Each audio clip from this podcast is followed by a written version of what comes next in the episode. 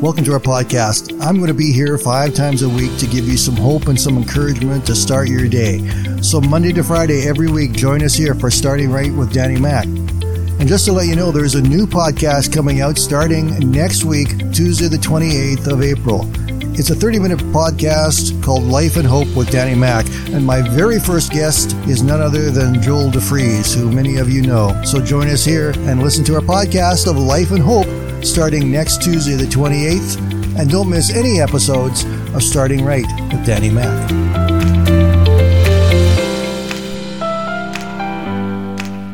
I came across a list of warning labels that are on current products that are out there. These labels all had to be put on various products because their lawyers said if they didn't, they could be held liable and they could be sued. It really makes me wonder about the lack of common sense that there is in our world around us right now. Let me give you some of these labels and you'll understand what I mean. There's a warning label on extension ladders that says you do not use on ice. How about this one on a baby stroller? It says remove child before folding. Here's one that was on a carpenter's wooden drill. This product is not intended for use as a dental drill. Here's a label that was on the fuel tank of a jet ski. Never use a lit match or open flame to check fuel. How about this one on a hair dryer? Do not use while sleeping. Last one here I've got right now, and there are many more, is from an ink toner box. It says, do not eat toner.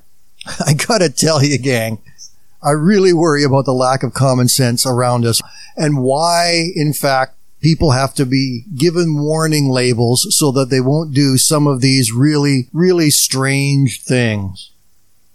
The Bible tells us in Romans chapter 12 and verse 2, it says, Do not conform any longer to the pattern of this world, but be transformed by the renewing of your mind.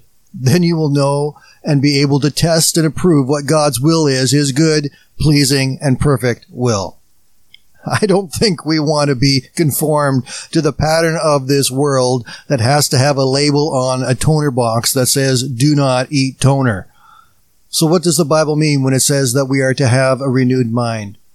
Our view should be that God is in control no matter what, that God has got his hand on everything around us, and we can trust him with that. Our thinking has to be in line with the promises of God and not caught up between listening to one thing and, and doubting with another and trying to figure out what God's word is and how God's word fits in with it. Sometimes one of our struggles is that we try to take what we see around us and view that as our reality, and then we try to make God's word fit into that. Well, that's the wrong way to do it, quite frankly. The Bible tells us very clearly that we are to take the word of God as our base of truth and then view everything in the world around us through that perspective. That's where we need to be, and that's what we need to keep our eyes on as we're going ahead and working ahead in what God has for us. In the book of James, chapter 1, starting in verse 6, it says, But when you ask God, you must believe and not doubt. Anyone who doubts is like a wave in the sea blown up and down by the wind. Such doubters are thinking two different things at the same time, and they cannot decide about anything they do. there we are, gang. We can get thrown around in our minds up and down and tossed and turned by every different thing that we listen to. Right now, you could watch four different news channels, and you could get four different perspectives on exactly the same thing you can choose which one you want to listen to, but then you'll get confused because it doesn't fit with what you're seeing and hearing that the other ones are reporting as well. We have to maintain a focus on what God's Word is, and God's Word has got to be our priority in everything we do.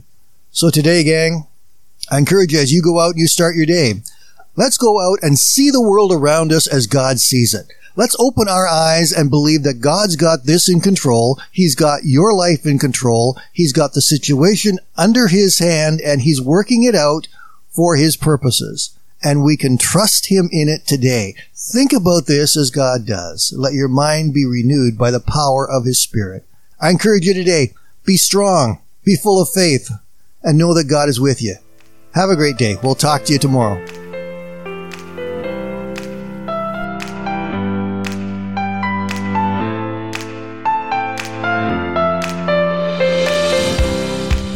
Thank you for joining us today, and be sure to check out our brand new podcast starting next week Life and Hope with Danny Mac. And keep tuning in Monday to Friday for Starting Right. Danny Mac will be on both of them. Take care and have a wonderful day. God bless.